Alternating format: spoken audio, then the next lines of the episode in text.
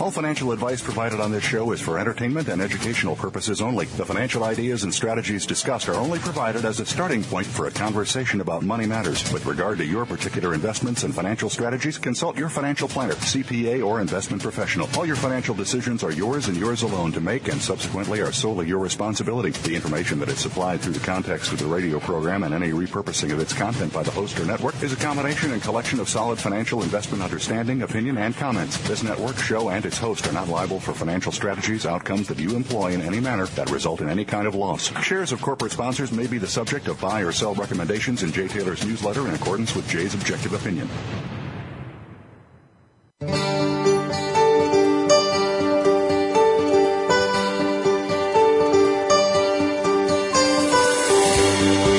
Welcome to Turning Hard Times into Good Times with your host, Jay Taylor. This hour will help investors fix issues and achieve personal gain.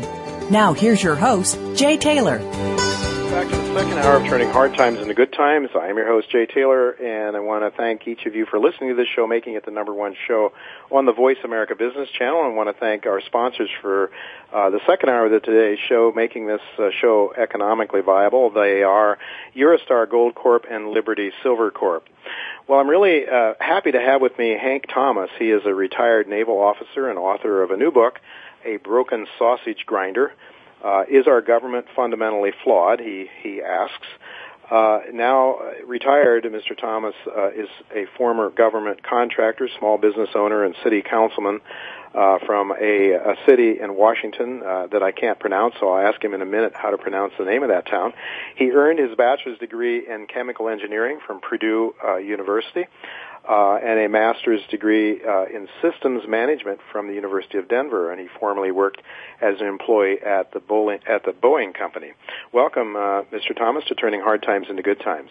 Well, thank you for having me on, Jay. I appreciate the opportunity.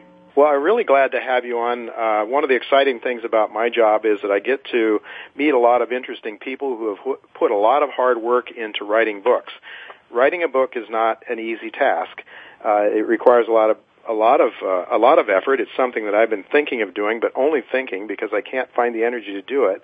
A broken sausage grinder, and I started uh, reading it and preparing for this discussion, and I was uh, it was really uh, very interesting because it it's provided me with a, refresher of my American history, going back to you know what our nation is all about. Why was it founded? Why uh, you know why did people come here to start with? And uh, and I think this is something that it doesn't get mentioned very often anymore. You know, what are the origins of our nation? And so, I think to start with, uh, that is that is worthwhile buying this book in itself. And I might mention to our listeners that at the end of the book, uh, there, you know, there are several the most basic documents that.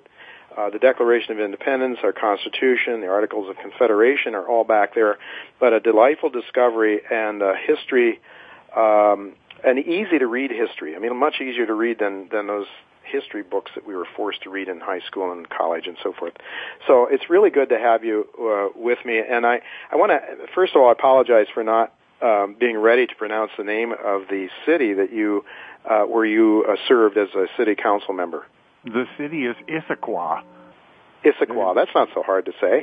Well, but it's not quite obvious as you look at the spelling. So yeah, no, it's not. And where is Issaquah in uh, Washington relative to say um, Spokane or Seattle? Well, we're about uh, 13 miles or so east of Seattle. We're one of the uh, Seattle bedroom communities. Oh, well, I love that part of the country. I get to Vancouver very frequently uh, on business and sometimes uh, have been to Seattle, and I think it's a delightful. It rains a little too much, perhaps, for my liking, but generally you don't have to put up with all that terrible snow in the winter, do you? Well, that's that's right, and but at the moment we're uh, we're experiencing record dry uh, period of, of weather. Oh, um, so we're not expecting rain until about the end of the week, and I think that's going to be close to 80 days without uh, a great deal of precipitation. That must be some sort of a record for you guys up there, then.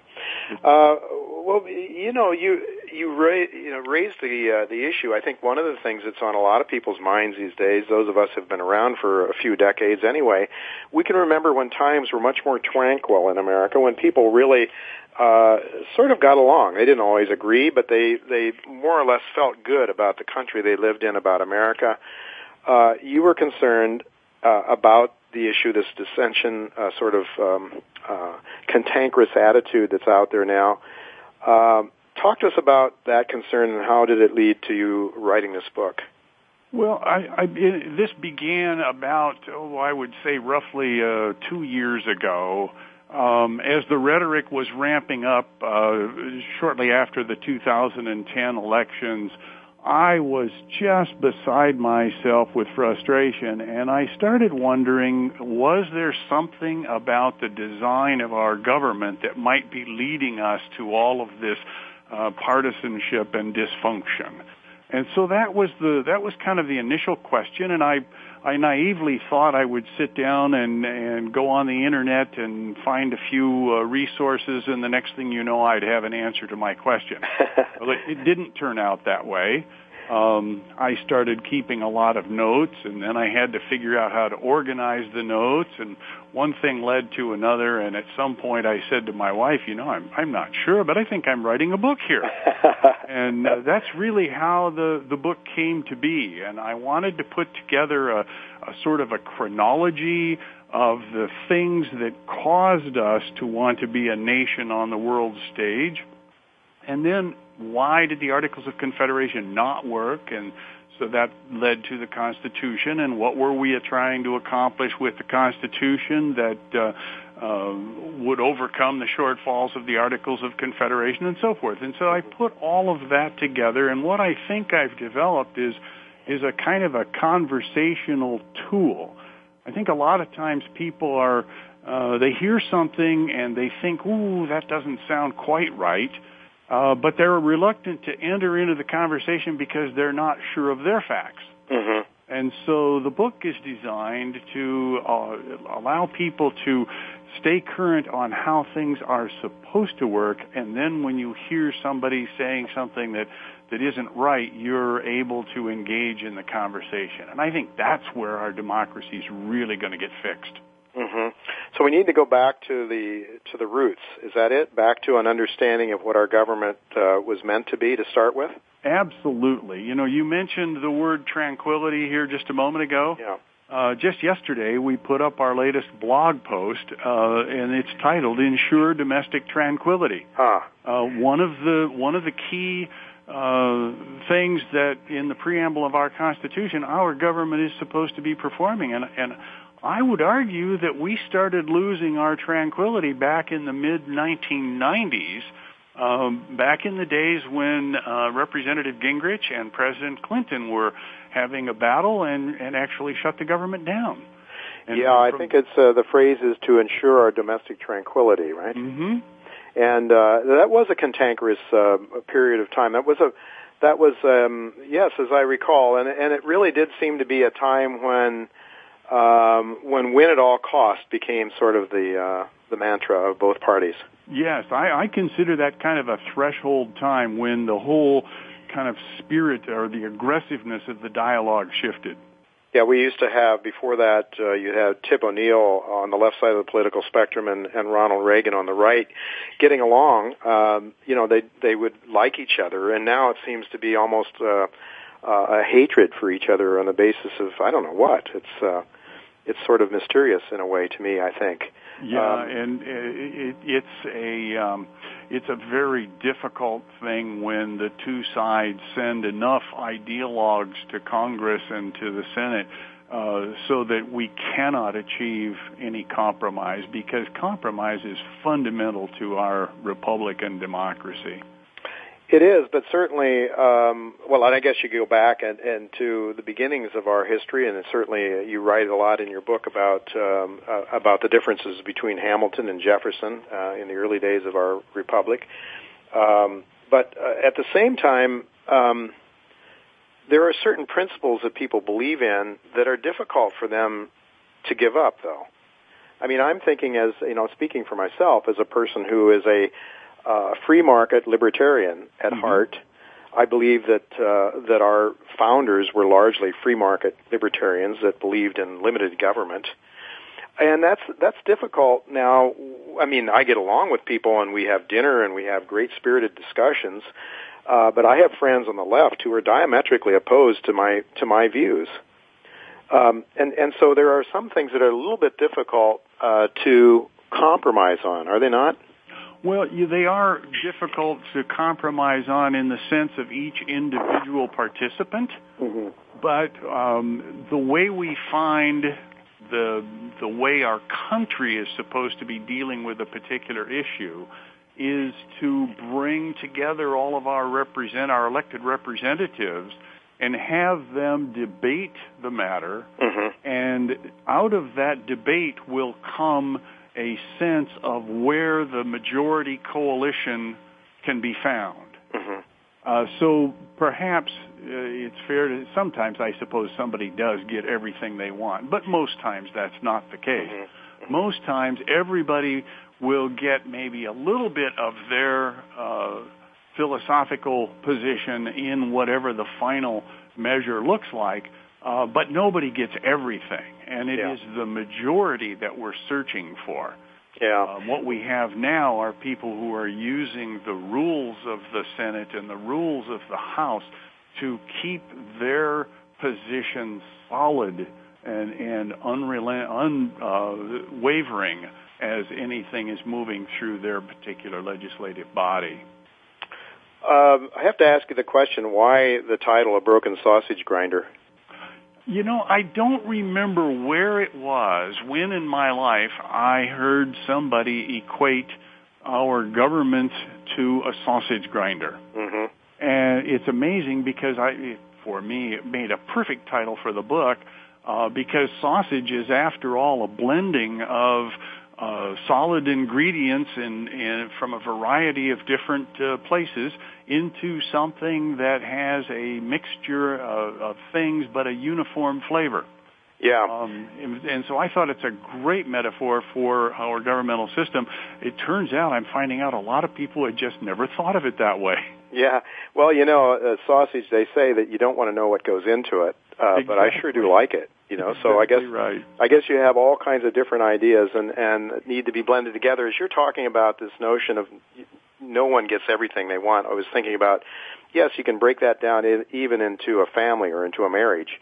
Oh, sure. It never it never can a civil civil order requires some some uh, willingness to give in and to recognize and and maybe recognize that other people even though you don't see it that way they may not be wrong they may be right and you're wrong but it's that lack of um, of humility I guess maybe that's inflicting us part of it that um, people just aren't willing to acknowledge that other people are does it have to do with feeling that other people are worthwhile Oh, I think there's a lot of that in the uh, in what's going on with the government, and, and there's a kind of a win-lose sort of mentality. Either I win or I lose. Uh, of course, I don't want to lose, so that means I want somebody else to lose. mm-hmm. And um, and when and we we start becoming ideological in that argument, it, it gets to be very difficult to to pursue democracy of any form. I need to ask you also because you mentioned it and I wasn't aware of it. Your blog post. Tell our listeners what that, where that is, so they can follow your work or your ideas. You find it at Hank Thomas, all one word, dot author express, all one word, but uh, or I should say Authors Express, A U T H O R S Express X P R E S S dot com. And it's uh, Thomas T H O M A S. Hank. Correct. Um, all right. So, what caused people to come to America to start with? Why did the settlers? I mean, we had religious concerns. What, what were some of the other concerns that that brought people to America to start with? Well, it, it was a very adventurous sort of time in in uh, the chronology of, of civilization. And a lot of uh, exploration going on. There was, of course, discovery of new lands and uh, new opportunities, and people were um, inclined to, if they felt like things weren't working out in their current environment the way they wanted them to, they were inclined to move on. And, and the really adventurous folks uh, went to other countries and, uh, you know, other lands and uh, pursued their life's ambition there.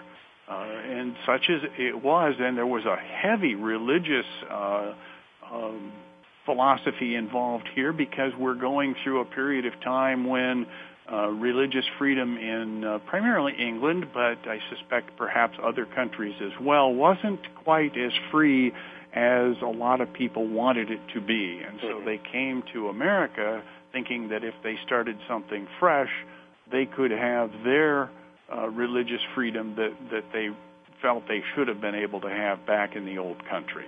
Mm-hmm. Well, they certainly did risk their lives uh, traveling across the Atlantic Ocean in those days in the uh, conditions. Um, you know, in, in the 16, 1700s was no picnic. Oh, for sure. People for died. Sure. People died en route, didn't they? I mean, it was it was difficult.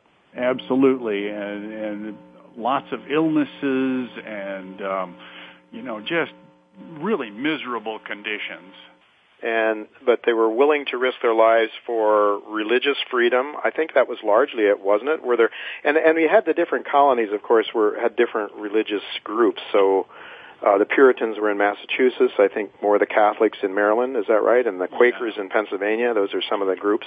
Yeah, each of the colonies was developed primarily as a trading uh, colony, mm-hmm. and those uh, charters were um, awarded by the crown to uh, the people that were going to go run the become be the governors of those colonies. Mm-hmm. And so each of them was populated by, um, I suppose we might be able to say, people of convenience, people who wanted to come to America for sure, um, but not necessarily all coming for the same reasons. So mm-hmm one colony might be populated by a group of, of uh, Catholics, another by a group of Christians, and then there would be some Quakers. And mm-hmm. um, I suspect if we could get back into the records deeply enough, we could find. Uh, certainly, we could find atheists. Uh, mm-hmm. I wouldn't be surprised we could find uh, components where we have a, a significant Jewish population, and perhaps even some Muslims.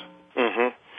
Well, it certainly was a, a country, and I mean, this is religion today is still something that that divides people to a great extent. I, the founding fathers really wanted to. It, it was not meant to be uh, a, a theocracy. It wasn't meant. A, America was never meant to be a, a Christian nation per se.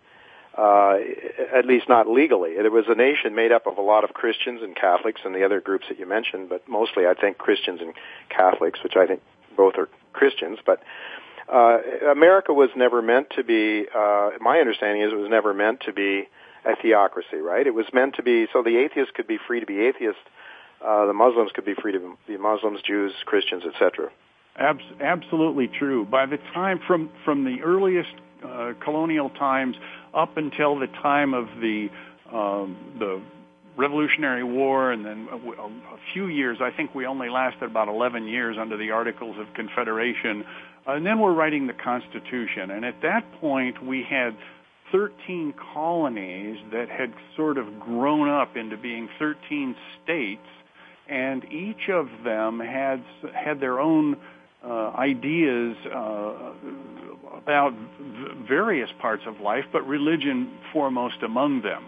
And as the Constitution was coming together, it turns out that since none of those religions could have everything they wanted, what they could agree on was if there would be freedom of religion where there would be no encumbrances uh, about religion, then everybody could have what they wanted, but only uh, it would not be a theocracy sort of situation. They would just have their own communities, their own religious communities uh, where they lived. Mm-hmm.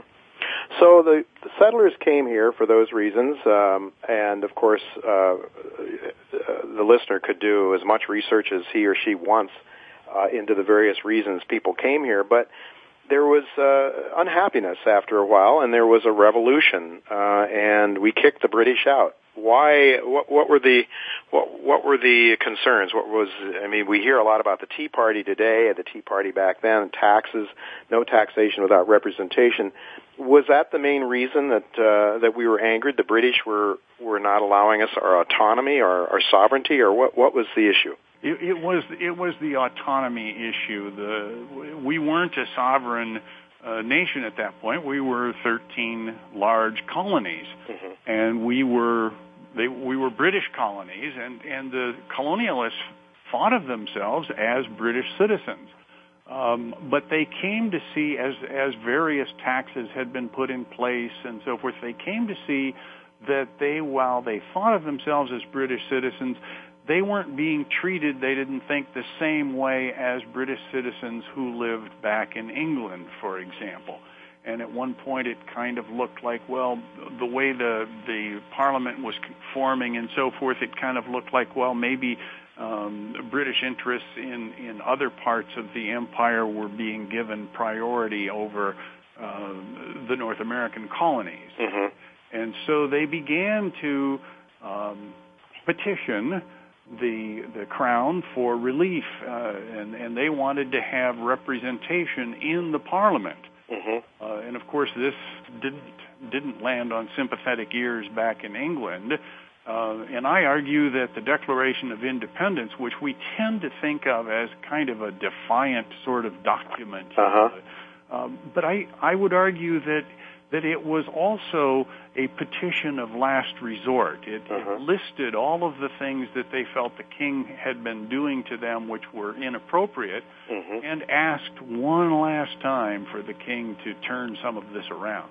Mm-hmm. And, and it didn't happen. And so there, there was the tripwire then, and the, the Revolutionary War started. Well, it, it certainly, there was a philosophical divide there for sure. Uh, and in the Declaration of Independence, uh, a phrase that I, my uh, fifth grade teacher, sixth grade, actually uh, eighth grade teacher, Charlie Smith, uh, required us to memorize that part of the the first uh, lines of the Declaration of Independence. But the second paragraph, we hold these truths to be self-evident that all men are created equal, that they are endowed by their Creator with certain unalienable rights, that among these are life, liberty, and the pursuit of happiness. That is a, a very, very important uh, statement, I think, because was this saying that there is a creator bigger than the King of England that gives us the right to be free? Absolutely. Isn't that what they were saying? Yes, absolutely. Um, and I think it's it's fascinating to me that um, uh, as as we listen to many of the uh, the disagreements uh, about religion in in the world today, um, and Islam, of course, is is one of the main uh, uh, religious followings that, that people bring up. Um, but we're talking about uh, religious belief systems that involve a God and then a, um, uh, in the case of, uh, of, Muslims, the Prophet Muhammad. Uh, in the case of Christians, Jesus Christ.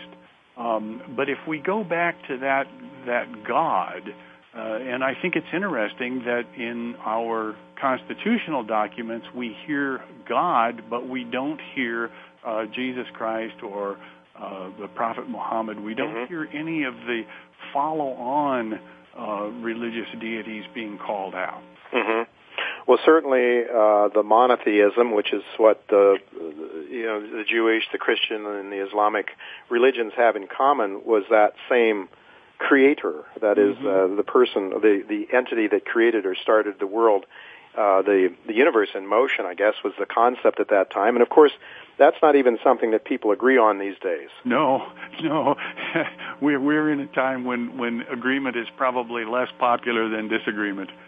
So I'm wondering if that might not be part of the uh, of the origin, part of the problem that we have today, because well, you wouldn't expect atheists to believe that, um, but uh, but you know, if you if you have a creator, somebody that's bigger than the King of England, or bigger than Obama, than Obama, President Obama, or bigger than Hitler or Mussolini, or or you know, uh, uh, Pol Pot or anybody else you care to name, Winston Churchill.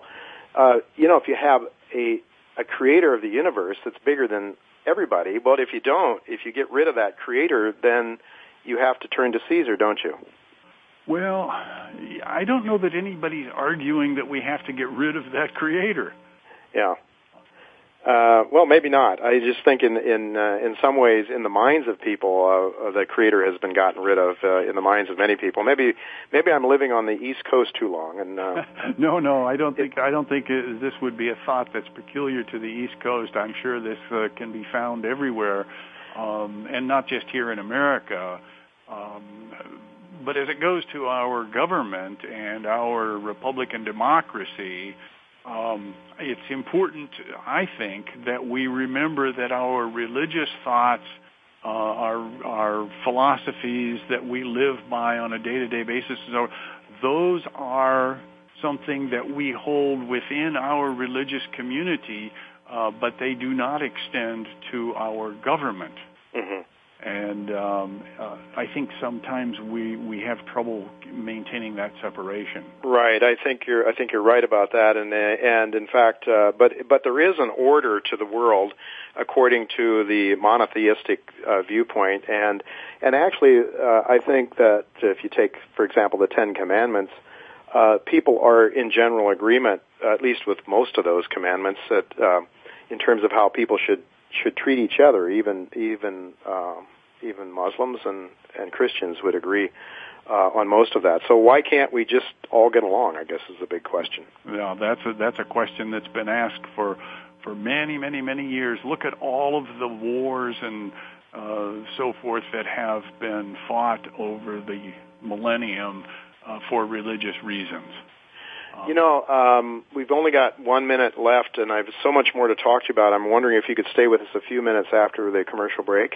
Absolutely. Um, and I, and I want to get to one of the ideas that uh, Congressman Ron Paul has been on this show uh, a number of times, and I've known uh, Dr. Paul uh, even before he became so famous. But one of the things that he mentioned, and I, I'm going to bring this up and we'll probably comment on the other side of the break, but uh, I noted, I told him about my son's uh, roommate who was somewhere left of Karl Marx uh, when Scotty and he first became roommates, and then he became one of the biggest uh, supporters of Ron Paul.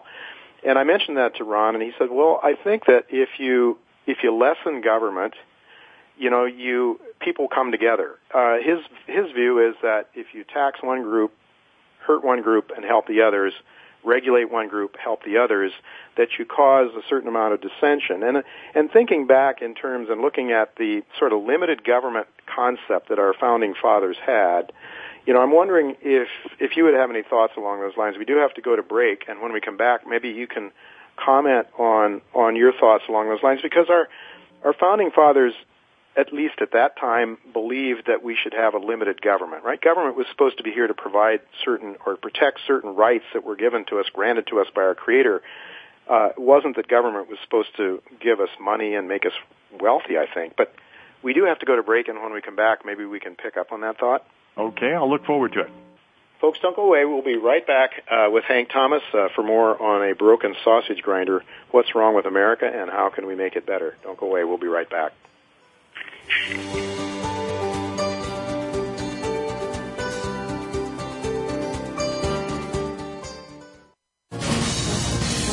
Voice America Business Network, the bottom line in business. Eurasian Minerals is a prospect generation exploration and royalty company focused on the discovery of gold and copper. The company currently has over 140 properties on four continents. Our joint venture partners have committed to spend over $15 million on Eurasian Minerals projects in 2012. The company maintains a tight share structure, a low cash burn rate, and holds $43 million in cash, creating value through discovery, growth, and royalties. Eurasian Minerals. Arroway Energy is an oil-focused Canadian-based production and exploration company operating in the Peace River Arch region of northern Alberta, Canada, with a land base of over 28,000 hectares, surrounded by major oil and gas producers such as Birchcliff Energy and Shell Canada. Arroway is currently producing 650 BOE per day, 90% oil. Arroway is debt free, cash flow positive, and funded through its 2012 drill program. Arroway is listed on the OTCQX under the symbol ARWJF and on the TSX Venture under the symbol ARW.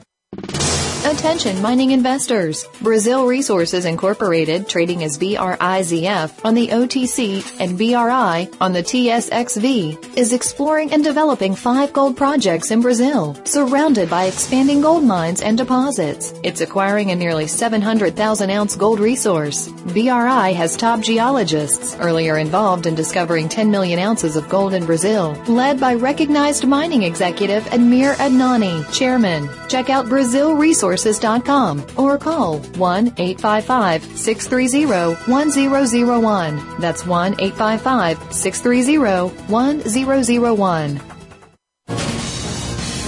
Voice America Business Network, the bottom line in business.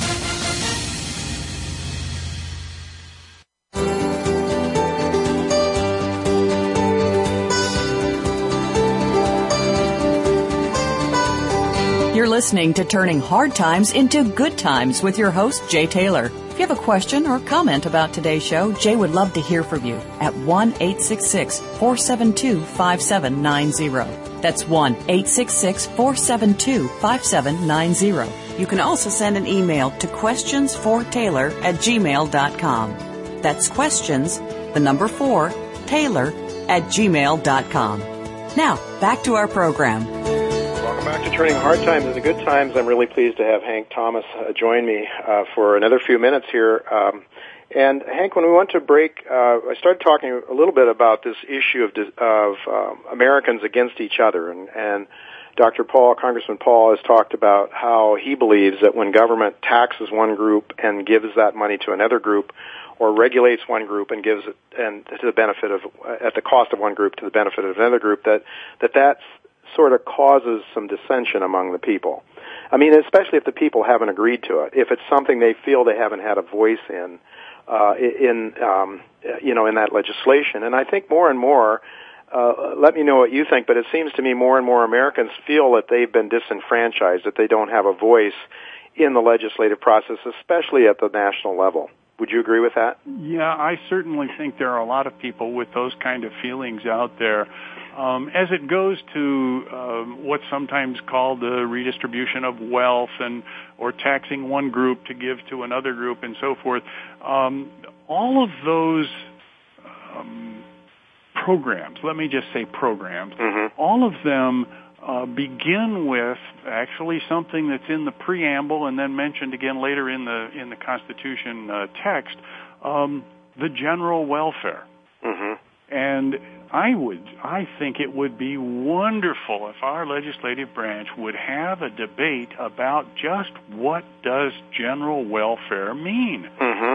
Um, because I think it, I think within that meaning, uh, people put different things, and then depending on which group happens to have the majority power at the moment, they they uh, institute programs and start things happening that uh, perhaps later uh, don't look like such a good idea or, you know, can't be uh, dialed back or amended as easily as they should be. Mm-hmm.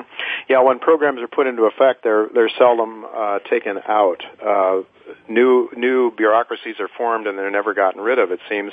But you mentioned the general welfare. Maybe the key word there is general because uh, the people in power tend to reward their friends uh, and not necessarily for the general good. Is that right? Absolutely true. And that really is, when we get down to that sausage grinder again, I don't find any design flaws, things that the founders may have overlooked.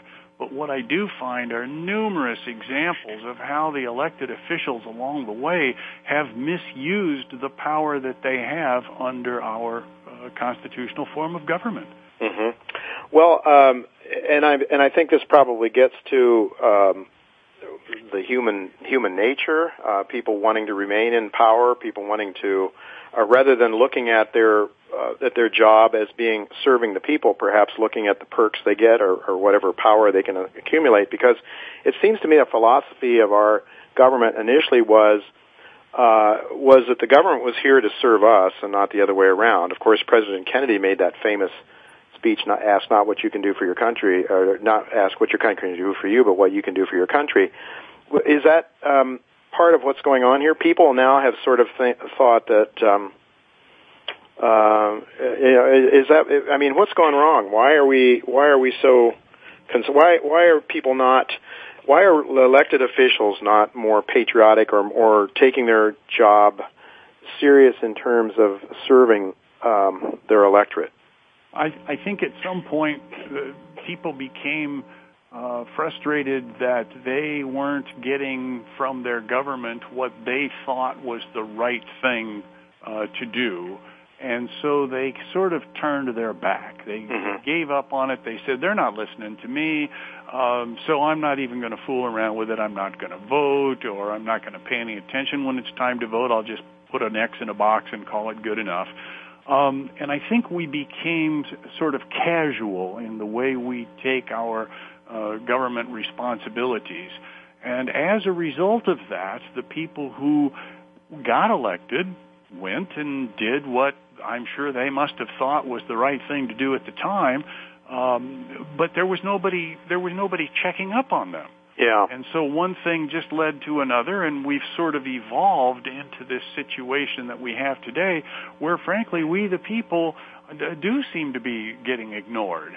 Yeah, but I'm wondering if you know. I think it was Thomas Jefferson that said uh, the price of liberty is eternal vigilance, or something like that. So oh, the absolutely citizens, right. So the citizens need to be aware of what they're and need to care about what their uh, elected officials are doing, and then hold them responsible for it. You know, the, the the preamble to the Constitution to me really says it all when it begins with "We the people." In order to form a more perfect union, establish justice, ensure domestic tranquility, and on and on it goes. Yes. It, we are the founding, the, the, the most fundamental part of our nation, the people, the citizens. Mm-hmm. With, oh. Without us, there should be nothing.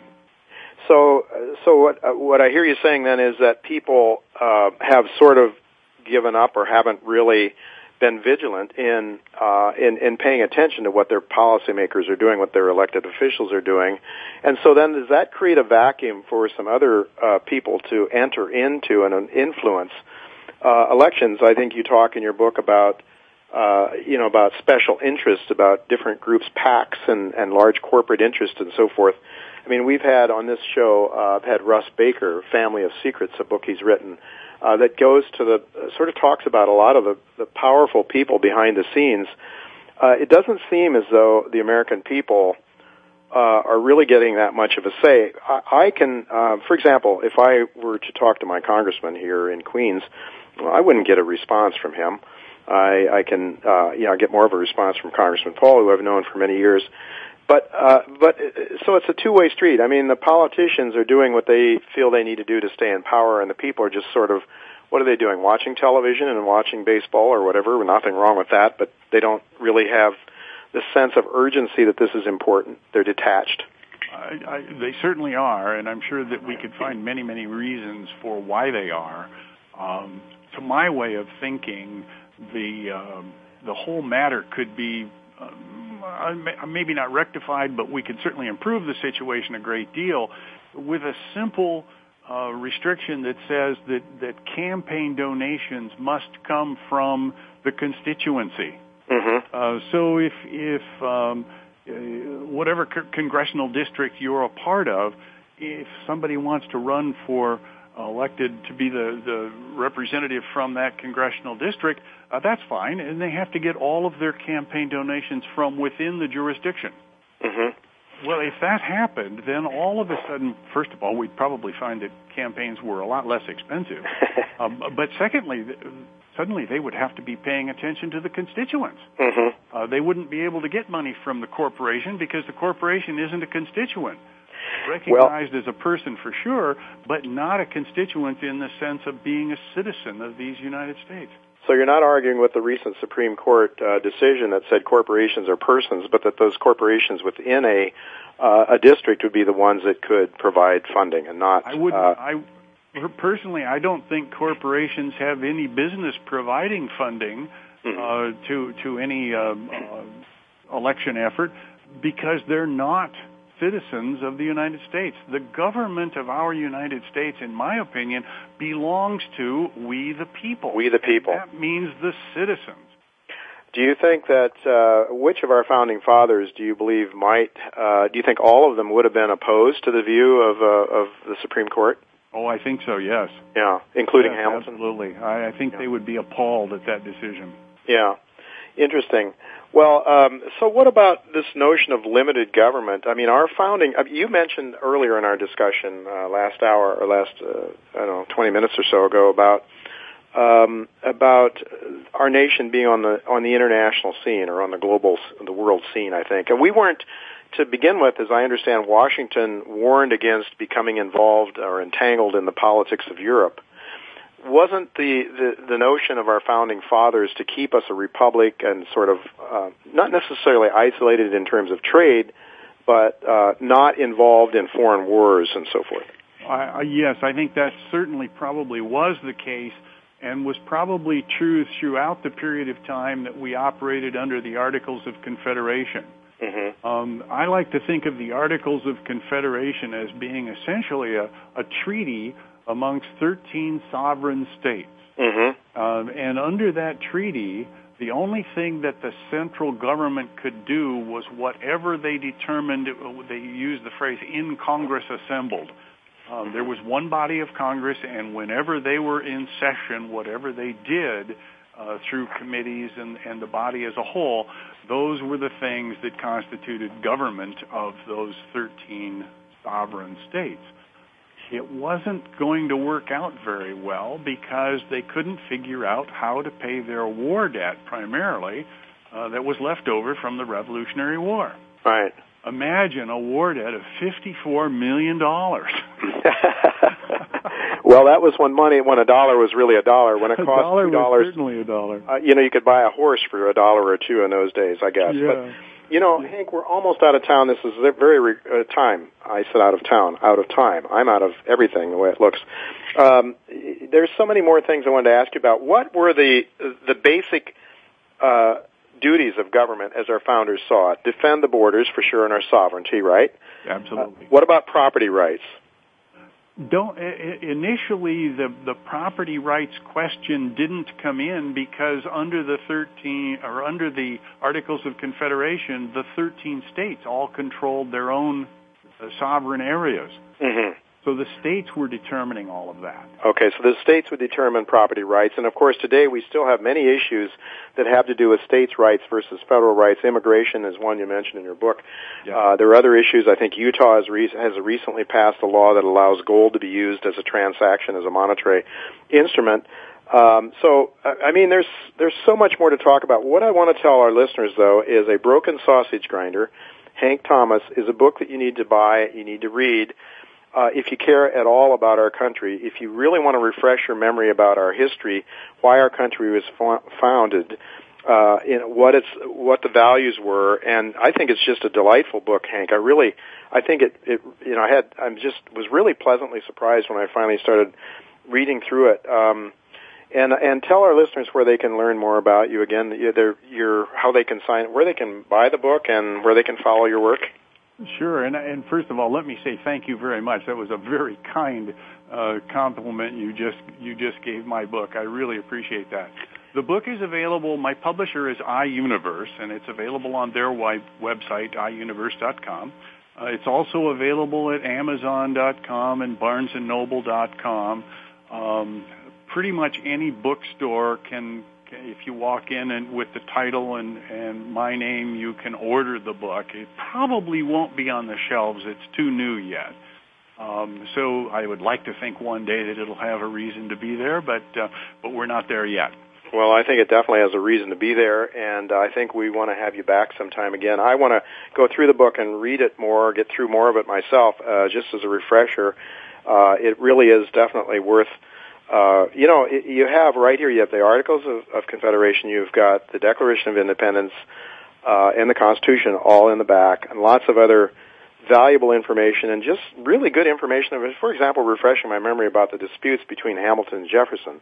Mm-hmm. Really, really important stuff. And more importantly, I guess, is you know how can we uh, how can we improve the dialogue that we Americans have with one another right now, Hank? And I think that's uh, a noble a noble goal of yours in this book, and I want to thank you very much for spending time with us. I hope we can have you back again sometime soon. Well, I'd certainly be happy to come back anytime, and I, I want to thank you again for, for having me on the show today. Uh, very good. Thank you. Uh, folks, I'll be right back with some closing thoughts on today's show, and uh, thanks again, Hank Thomas. I'll be right back. Don't go away.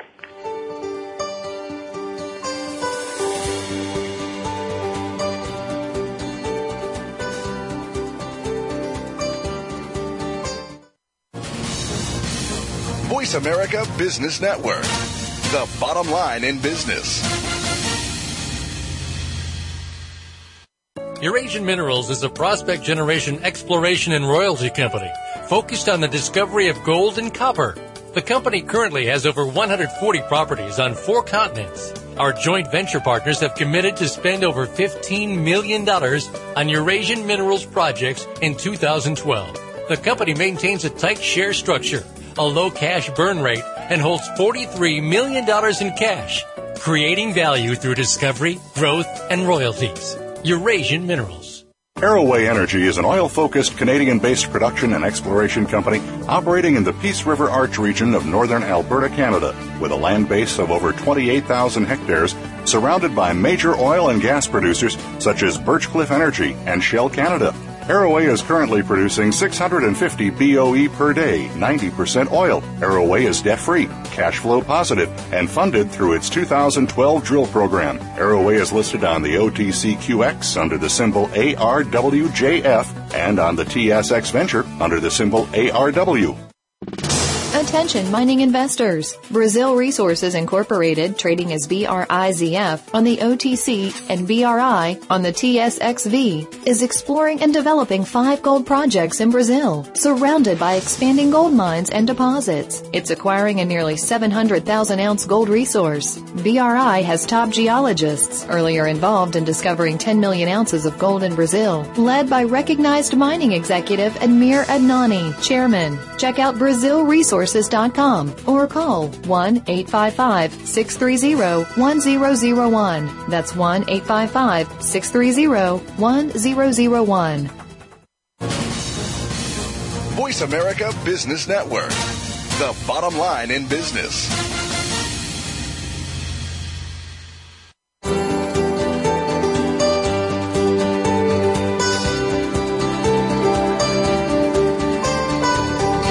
Listening to Turning Hard Times into Good Times with your host, Jay Taylor. If you have a question or comment about today's show, Jay would love to hear from you at 1 866 472 5790. That's 1 866 472 5790. You can also send an email to questionsfortaylor at gmail.com. That's questions, the number 4, Taylor at gmail.com. Now, back to our program. Welcome back to Hard Times into Good Times. I'm your host, Jay Taylor, and I have uh, some closing thoughts about today's show and um, a word or two about next week's show as well.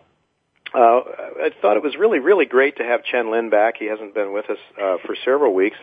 Chen um, has had a masterful track record. He's done extremely well uh, in picking stocks, and um, you know, he's got some some very very interesting stories uh, always, and um, was certainly one he talked about that looks very interesting. Mart Resources still looks very very interesting, um, and uh, Sarepta, it's, uh, the pharmaceutical or the biotech company, also just uh, some excellent stories, and he's done very very well for his subscribers. You know, one of the things that Chen and Brent Cook both have in common uh, is that they tell they first do their due diligence, study things really uh, hard, and they put their own money into it, uh, or, at least prepare to put their own money into it before they tell you about it. And in Chen's uh, case, he does put his money into it. I think Brent Cook, his policy is to tell his subscribers first, and then uh, and then get into a um, uh, into a stock.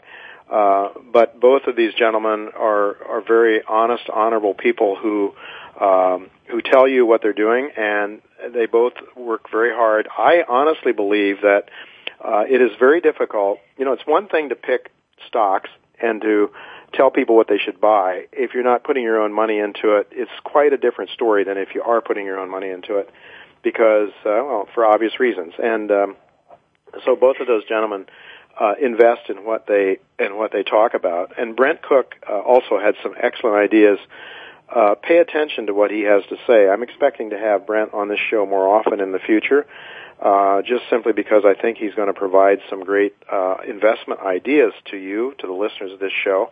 And what I do want to do is talk more uh, in the future about investment ideas, where you can profit. You know, we can uh, we can complain about the situation, about the world we live in, and we shouldn't put our heads in the sand. We should be aware of what's going on uh, I think Hank Thomas, uh, who talked to us today about a broken sausage grinder, uh, is is is putting his finger on a lot of the problems, and I do hope that you'll buy the book A Broken Sausage Grinder by Hank Thomas because I think uh, it it provides an excellent review of our history, of our early history of early American history, but it also provides um, a sense of the spirit of our founding fathers. Uh, and what we can do to try to get along and try to uh, to make this a little better world. Well, that's a macro view of things we're going to be limited in what we can do individually to make this a better place to live, but we have to start with our own lives, our own family, and treat each other uh, with civility and honesty and integrity. Uh, and we then we build out from the family to the local community to the local government and so forth. And uh, to start with, of course, we have to be able to provide for our families. And what we're trying to do on this show, at least in part, uh, you know, beyond the belly aching about the difficulties and the things that are wrong with our country, try to find ways that we can build ourselves up and protect our own interests against what I think are going to be some extremely difficult days going forward in uh, in our country. I don't uh, think that you can go uh, can live the way the United States and the Western world has lived without paying one heck of a price into the future. And so, what we're looking at now is uh, a debt situation uh, that is very difficult to see how it can ever be repaid. And so there are two schools of thought, and actually this goes to next week's show. I'm expecting to have the great deflation inflation debate on next week's show. Uh, not sure exactly who I'm going to have on that show yet, uh, but I, I'm quite convinced that that's what we're going to talk about.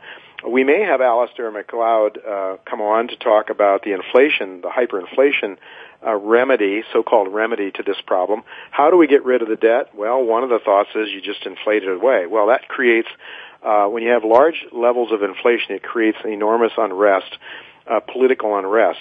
That's hardly a uh, a very viable solution. Well, what about the other one then? Is a, a deflationary depression, and that also uh, brings with it huge amounts of of trouble. Though of the two options, I honestly believe the the least worst is the deflationary depression. And why do I say that? Well, I say that because the people who have lived uh, their lives responsibly, have saved money, will be okay, and they will be rewarded. While the people who uh, who went into debt and and tried to use other people's money uh, to get rich uh, and lived irresponsibly, then are punished.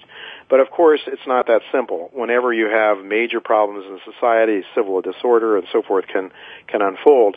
Uh, and you know, Hank Thomas talked about we haven't been, we the people, haven't been responsible enough. Thomas Jefferson talked about the the price of liberty being eternal vigilance, and if we as Americans are not holding our politicians' feet to the fire, then we are responsible, and at least in part responsible. And of course, uh, you know, in the Declaration of Independence, it says that when our governments abuse us, then it's then it's our duty, not only our right, but our duty to to revolt and to change that government. So this is what I think, um, you know, Ron Paul's talked about, the revolution.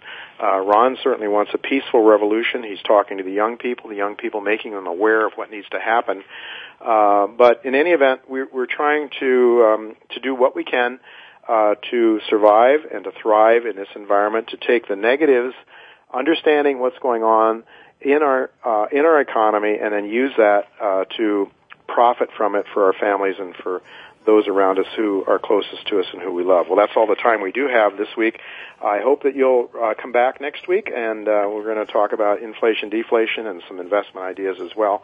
Uh, next week, uh, well, that's it. I guess that's all the time we have. I want to thank my uh, producer, Tacey Trump, and Justin Jackman, my engineer, for making the show logistically possible, our sponsors for making it economically viable, and to each of you for listening. Until next week, goodbye, and God's blessings to you.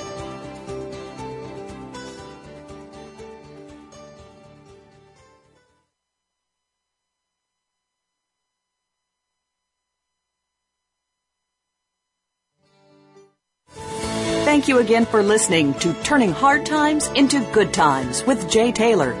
Please join us again next Tuesday at 11 a.m. Pacific Time, 2 p.m. Eastern Time on the Voice America Business Channel.